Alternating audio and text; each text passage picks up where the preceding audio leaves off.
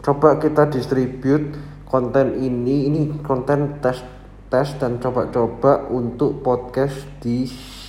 Spotify